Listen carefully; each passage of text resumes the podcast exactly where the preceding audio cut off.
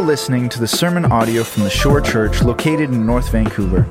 For more information about the Shore, upcoming events, or to donate, you can head to www.theshorechurch.ca. Welcome to the Shore Church, friends and family. So good to be with you this morning. Welcome. Good morning. Thank you. So good. I thought I was here by myself for a second. Uh, I used to, like I was saying, I used to do this with our youth group years ago. We tried this a couple times where we put, set up the band in a completely different room and then played, and uh, the focus would be on Christ. And that's really how we ought to be singing all the time, focusing on Jesus, constantly surrendering to Him and all the things that He has done. And so may that uh, have been a sweet time of worship. I know, like just reflecting on those words that we just sung, so, so sweet. Well, turn in your Bibles to Hebrews.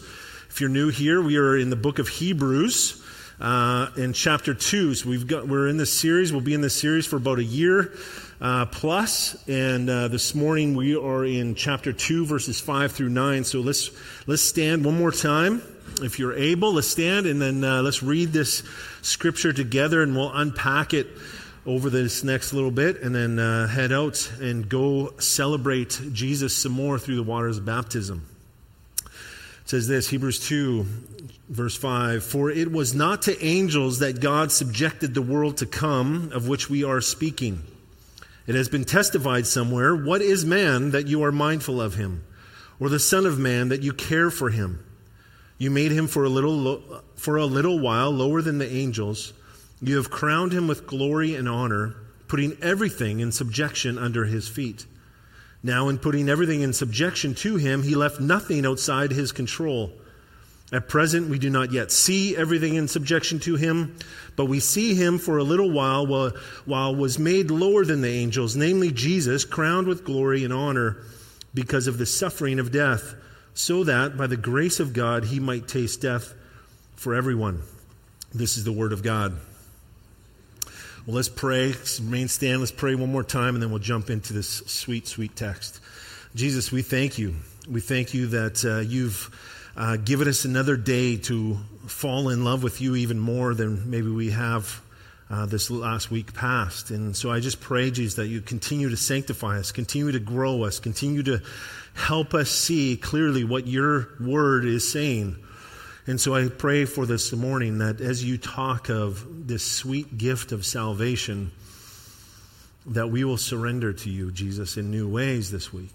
That we will surrender to you even today, more so than we did yesterday. And I pray, Jesus, and I thank you so much for your sweet grace for us, your mercy, your steadfast love. Help us see that clearly in the text that we cover this morning. In Jesus' precious name, amen. We can grab a seat. Well, I'm not sure if you ever have owned anything before, like you've been in a, I guess owning something, sometimes being in debt, right? Like, so have you ever owed someone something? And uh, we'd probably all say, yes, I have. Whether it be, man, my friend at school gave me a piece of gum, or borrow, I borrowed a pencil or whatever it might be, all the way to us as adults. Maybe we've had a car loan or even are sitting in a mortgage currently right now. We owe something and we get that, right? We get debt. We get owing someone something for the thing that we want possession over. I was, ta- I was thinking about this. Um, this week, this owing, this, it, it, comes with sacrifice. It comes with surrender. It comes with sometimes even shame or dysfunction. It brings dysfunction actually between people in relationship. And I was reminded of this uh, testimony I was, uh, of this man that, that actually spent some time in jail. And I was having a great conversation with him. He was telling me his story and and he was in jail for multiple years for the things that he'd done. And, and I, I just looked at him and go, man, you really get owing someone something. Like you paid physically with your body. Every single morning you woke up with bars in front of you. You get that your payment was being paid daily. That's a big deal. Let me take you now to that judge. Remember that time when you were before the judge and, and he was about to sentence you, and you knew full well that you were guilty of this thing that you're in jail for. But let me add something not a physical judge, not a judge that only has power in that courtroom, but let me take you to a spiritual, all powerful King of kings and Lord of lords judge that not only has power over you physically, he has power over you spiritually in the eternal realm. Now, he's about to give you judgment, and sitting before that kind of a judge, we all know deep in our heart that we sit guilty before him. Like, there's no way around this. Like, who can stand before a holy God? No one can. And at that moment, just about to give judgment on us, Jesus walks in. The beauty of Jesus, and he looks at you dead square in the eyes. And then he looks at the judge, and he looks back at you, and he looks at the judge and goes, I'll pay for him. I'll pay for his sin. I'll take it. And the judge goes, Do you realize it requires death? Yeah, I'll pay for him in full. That conversation continued to lead into just a sweet understanding. It is not by our works that we pay this debt off, but it's by Jesus' work. It's the beauty of salvation. It's the beautiful gift of the gospel. And this is exactly what we are talking about here in the text of Scripture that we're in. See, this man understood what paying a debt felt like. He paid deeply, physically, but he didn't understand there's no way to pay it spiritually. See, this is the freedom we have in Jesus. Chapter 1, going back into chapter 1 of Hebrews, we heard and we learned of the supremacy of Christ. And I'm going to say this over and over again. This, the central point, the one line central point of Hebrews is the supremacy of Jesus.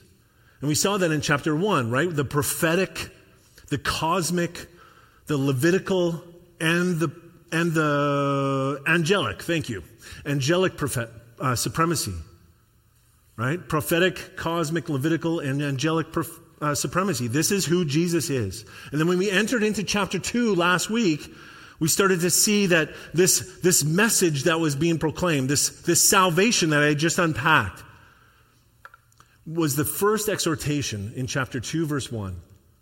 Pay attention to what you have heard, lest you drift away from it lest you drift away. And we talked about what drifts, what causes us to drift away in our community groups. We, we see that in the scripture all over the place of what causes us to drift the hardness of heart, the worries of this world, the fear of our own issues and, and the fear of man and fear of others. There's all kinds of reasons why. And I ended with the biggest root of them all is the fact that we love ourselves more than the Lord. And so we choose ourselves over Him. And today in our text, I want to get it clear of what this text is saying, verses 5 through 9, as we continue to work through chapter 2. And to have your Bibles in front of you is really important at this time. So if you take out your phones or if you don't have a Bible, there's Bibles at the back. You feel free to grab one of those and they're definitely our gift to you. But I, I want to I want to show you how in these these maybe five or five verses, how fast forwarded this these these passages are. This little text. It actually takes us back to creation all the way to the cross. Like I listened to podcasts on double time. This is like quadruple time. This is going from creation to the cross in five verses. And you may not have seen it on the first read but I want to I want to show it to you. So my outline this morning is subjection.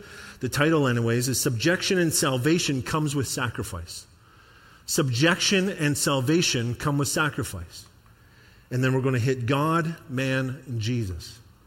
God, man, Jesus. So, first, why the word subjection?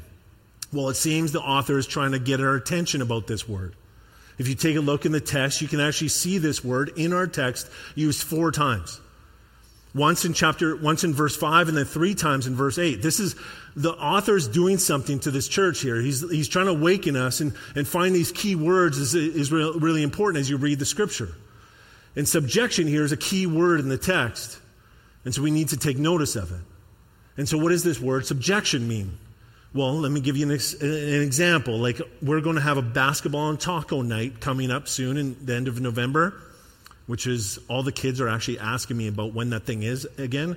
Well, we've noticed from the years past, we've had a couple of these nights, and when I play against Johnny, it is really clear that Johnny is in subjection to me.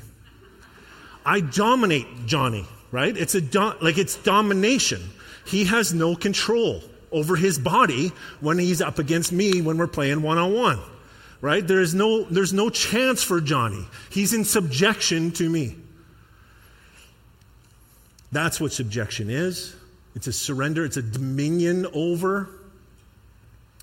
Secondly, salvation is a carryover from the last week. And it's a continuation carryover all the way back to chapter 1.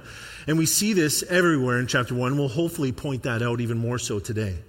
But salvation is a carryover. It's a main theme again of this letter. The author is trying to help these individuals see the beauty of Jesus Christ and his supremacy and where we get salvation. Lastly, is sacrifice. Subjection and salvation come with sacrifice. Sacrifice is how both subject, subjection and salvation come. And we see this, right? Like subjection, whether it be me or Johnny, when the, in the basketball analogy, it's like I have to sacrifice something in order even to subject him to the things, right? My time, my, my efforts, I, I, I, there is a subjection ultimately to a higher authority. And so, so as Johnny, he has to sacrifice certain things. When it comes to salvation, we get that. There is one who has sacrificed himself namely Jesus, for our salvation, for our freedom. So both of them come with sacrifice. So let's look at the first point, verse 1 or verse 5. This is God. All right, we can see clearly in the text, if you just slow down and read it, you can see God, man, Jesus through this. So, verse 5 For it was not to angels that God, here's our word, subjected the world to come, of which we are speaking. See, lots here there's lots here. The word for is a, is a connected word. It's, it's like the therefore. It's like last week I talked about what is the therefore, therefore. Same with for, same with but, and other different key words, and they're really important to take notice of. So for is pointing back to. It's pointing back to what we just read or what we preached on last week.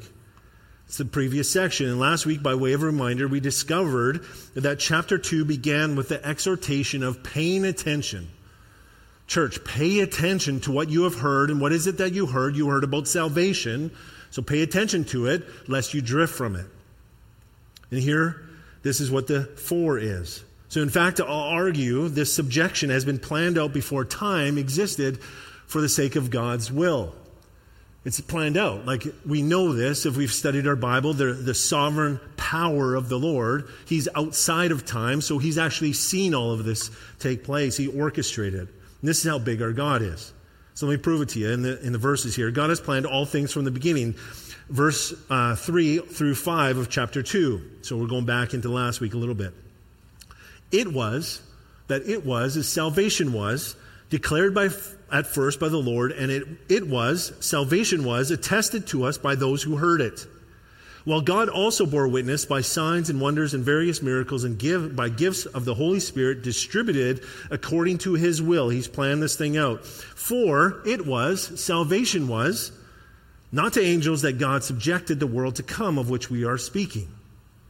Interesting text here. It's a point to. The author is very excited about unpacking something that we, we started to see last week. He's excited about it.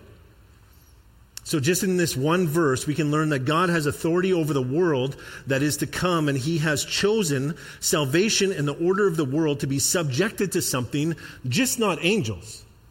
This is what we learn from this verse 5. We have been given a, hint already, actually, in the very first message that I gave in chapter 1, verse 2, where it says, But in these last days He has spoken to us by His Son, whom He appointed the heir of all things. Who's this subjection going to be to? Not to angels, but Jesus is the heir of all things through whom also he created the world. And so we're starting to get hints here, and the author is pointing back to constantly that there's something bigger here going on. Last week we had an evangelism class after the, the gathering, and it was, it was just a sweet time of eating pizza and talking and, and fellowshipping, but also just, re, just encouraging each other in this sweet gift of evangelism. And I wanted to get one main point out. And the main point here is the same th- main point kind of the author is doing here. He wants us, and like in the class, I want us as a church to fall in love with the story. Fall in love with the story. If you love the story, you will tell it more often. And that's exactly what is going on here. Let's take a look at the diagram I stole and ripped from a guy uh, from last week. I was in this preaching conference, and this diagram is used, and I love diagrams. Love it. So this is, I just ripped it and I said, I'm going to make this mine. So this is the last time I'm going to say I stole it from someone else. I'm just going to say I, I made this diagram. Uh, but create, we see this in order from left to right. This is the story that we need to fall in love with, to be able to write out on a napkin, to be able to show, like, this is why Jesus loves you. So we have creation, and that's a long line, right? That's a long line, so it's not proportionate. And then we have the manifestation, the hypostatic union. That was thrown out in our community group last week, and everybody's kind of wide eyed, like, what is this hypostatic union? This is the God man. This is perfectly God coming in form of man. So we have God, the God man, Jesus, manifesting himself in the flesh. This is him coming down to creation, the th- very thing he gave. And then we have his beautiful life and then if you go to 1 Corinthians, just lock it in. 1 Corinthians 15 is a great place to go to. But there's four things that Paul gives the people of first importance. First importance to tell about his death, to b- tell about his burial, to tell about his resurrection, and on that resurrection line, you can add, tell about his appearing. Four things that we are called to share about in this sweet story. And in that valley is the central point of the story of the scripture. All scripture is pointing to this Jesus' life, death, resurrection. This is what the main story is. And then he ascends after four days, 40 days of appearing to the people. And then crowned, throne, sitting on his throne. The, the day is done. It's over. It is finished completely. And then coming back for the church the return to come back and to, to gather his church and to rule and to reign forever. This is the story of the Bible. And this is the story that we ought to fall in love with. And I'm showing you this diagram because the author, like I've said, it seems like is really pumped about this story as well. So let's read 2 5 again, where it says, For it was not to angels that God subjected the world to come. Like if you read that, like I think he's he's writing it. God, I don't want you to miss this, for it's not the angels. Like he's excited about this story that he wants to tell. And so the author is, because he's about to drop a hammer in verse 9. Like verse 9 is sweet. And we'll get there. So we are not to worship the angels. There is someone so much greater. Someone so much greater. So let's look at the next section. The author makes a clear switch from God talking about what wasn't to be to what is to be. So, what wasn't to be to what is to be. And this is man, verses 6 through 8. So, it has been testified somewhere what is man that you are mindful of him, or the Son of Man that you care for him? You made him for a little while lower than the angels. You have crowned him with glory and honor, putting everything in subjection under his feet. Now, in putting everything in subjection to him, he left nothing outside his control. At present, we do not yet see everything in subjection to him.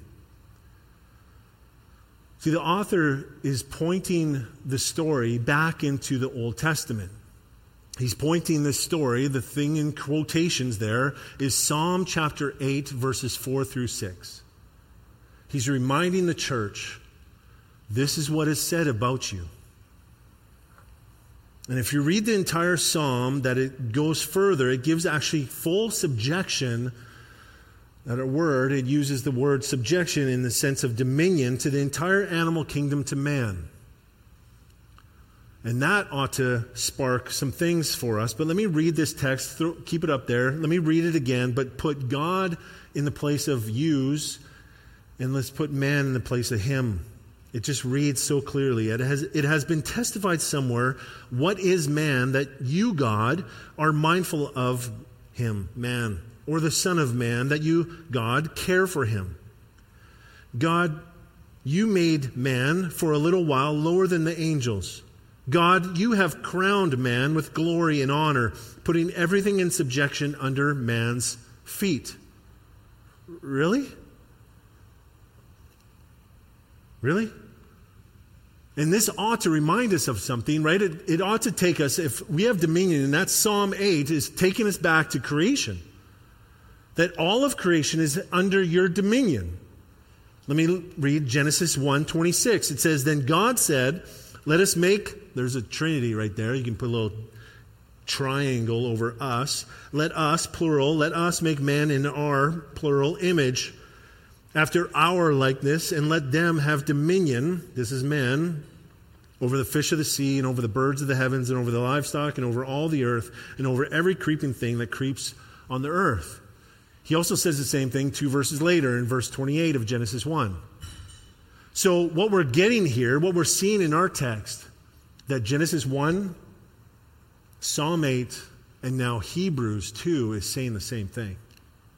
We're seeing man's dominion over all of creation. To flip it, creation is to be subjected to man. See, man is given a crown. He is to be the priest under the king, Jesus. Man is clothed with glory and honor. He is created differently.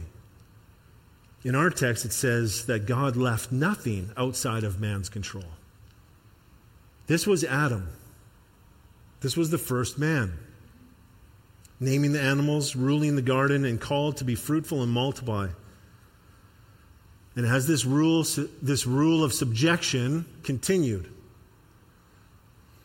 Well, no. We see that, right? It's clear. And it's clear in our text. It goes there. Does it feel like we have all this, these, these things, all the land and animals subjected to us? No. We have signs in our neighborhood that beware of the bears. If we had subjection to them, we, would, we wouldn't have signs like this.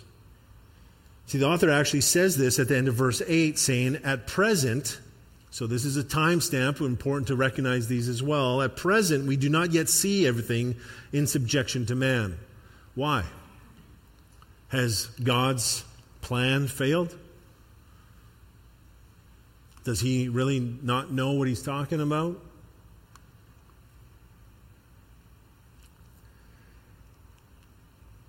See, it wasn't the, meant to be this way. Man actually became subject to the very thing we were attracted to. We became subject to creation rather than having dominion over it because we chose ruling in the kingdom as priests. We chose fruit instead of that. Man chose a piece of fruit rather than a kingdom. And we are in the line of Adam. So man actually became subject to the very thing we are attracted to sin, rebellion, which led to slavery.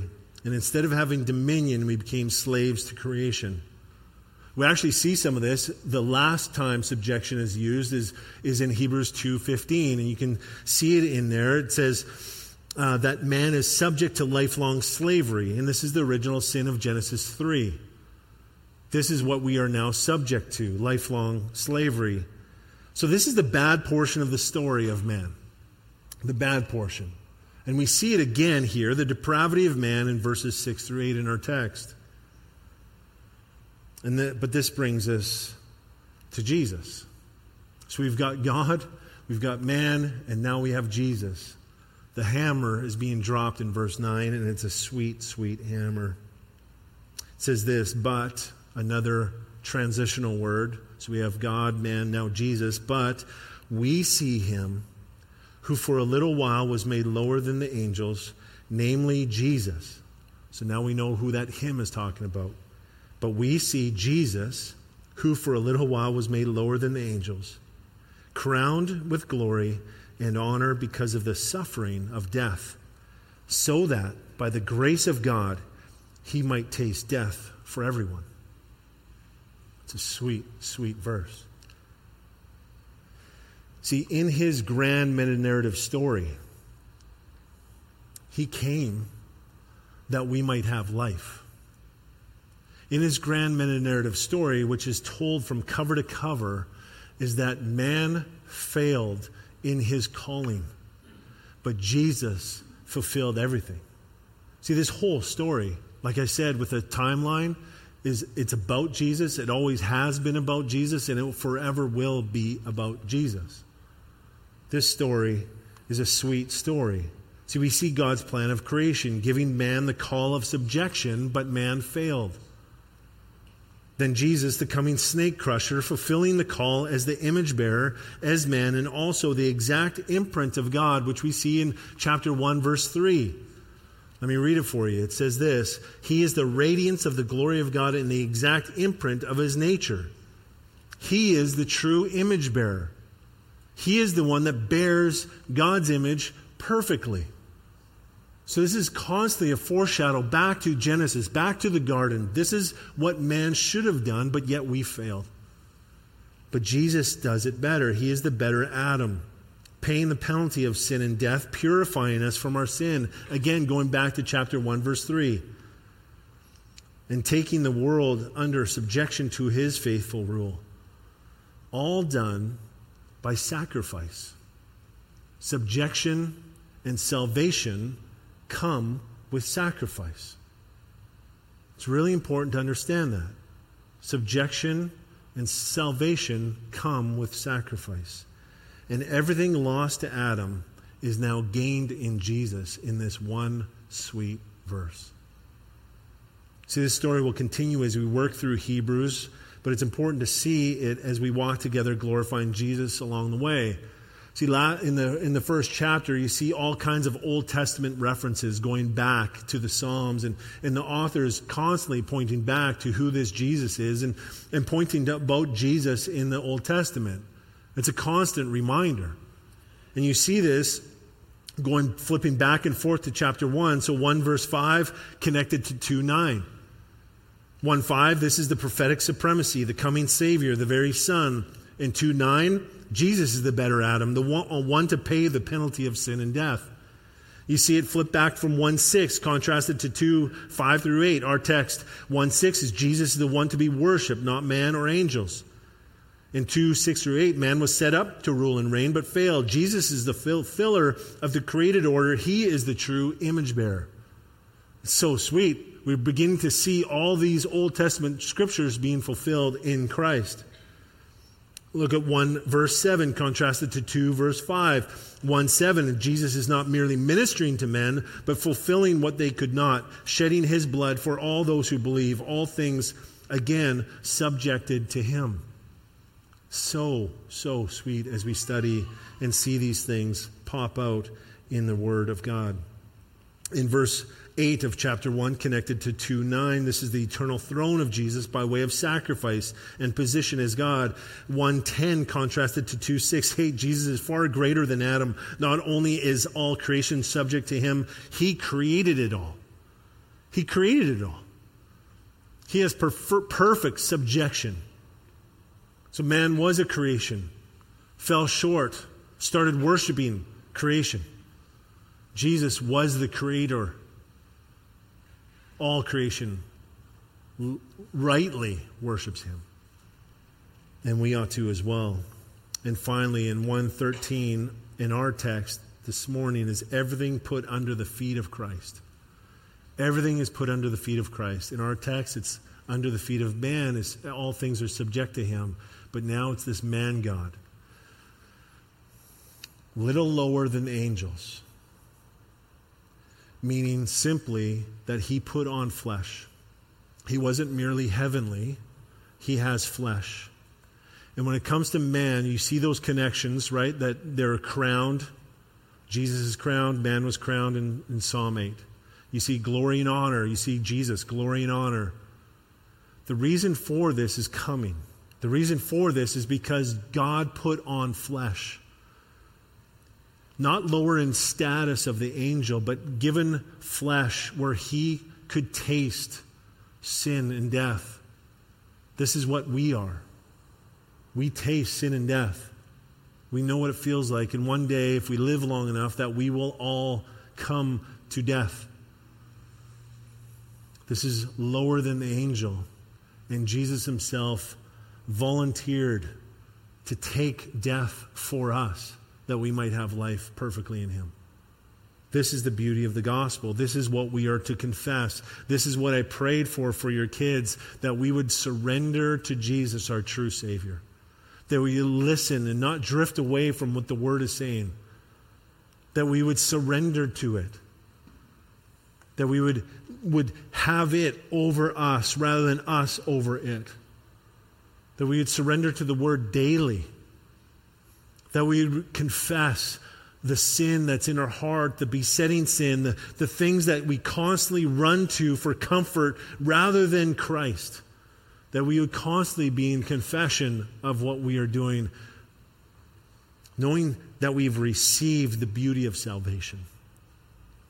We've received His death, His life, His resurrection for us. And then we receive the beauty and the mercy and the steadfast love of Jesus Christ. And then we now abide in him, running and putting off the fleshy nature and putting on the spirit. This is our call, friends. This is what this Hebrews 2 5 through 9 is showing us. Subjection is not to angels. Man failed, but Jesus took it through sacrifice that we all might live through him. This is the story of baptism, which we're going to celebrate at 2 o'clock at Ambleside as well. It's not what these individuals going to the water, celebrating them, not one bit. We're celebrating Jesus, His perfect life, His death, and His resurrection. And may we sing the glory praise and honor of Jesus, our true Savior. For without Him, we are eternally lost and we stay in perpetual death and will punish, be punished for eternity for the sins we've committed.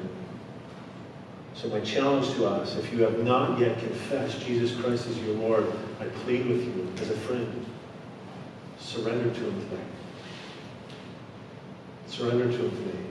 It's the only way you will have life.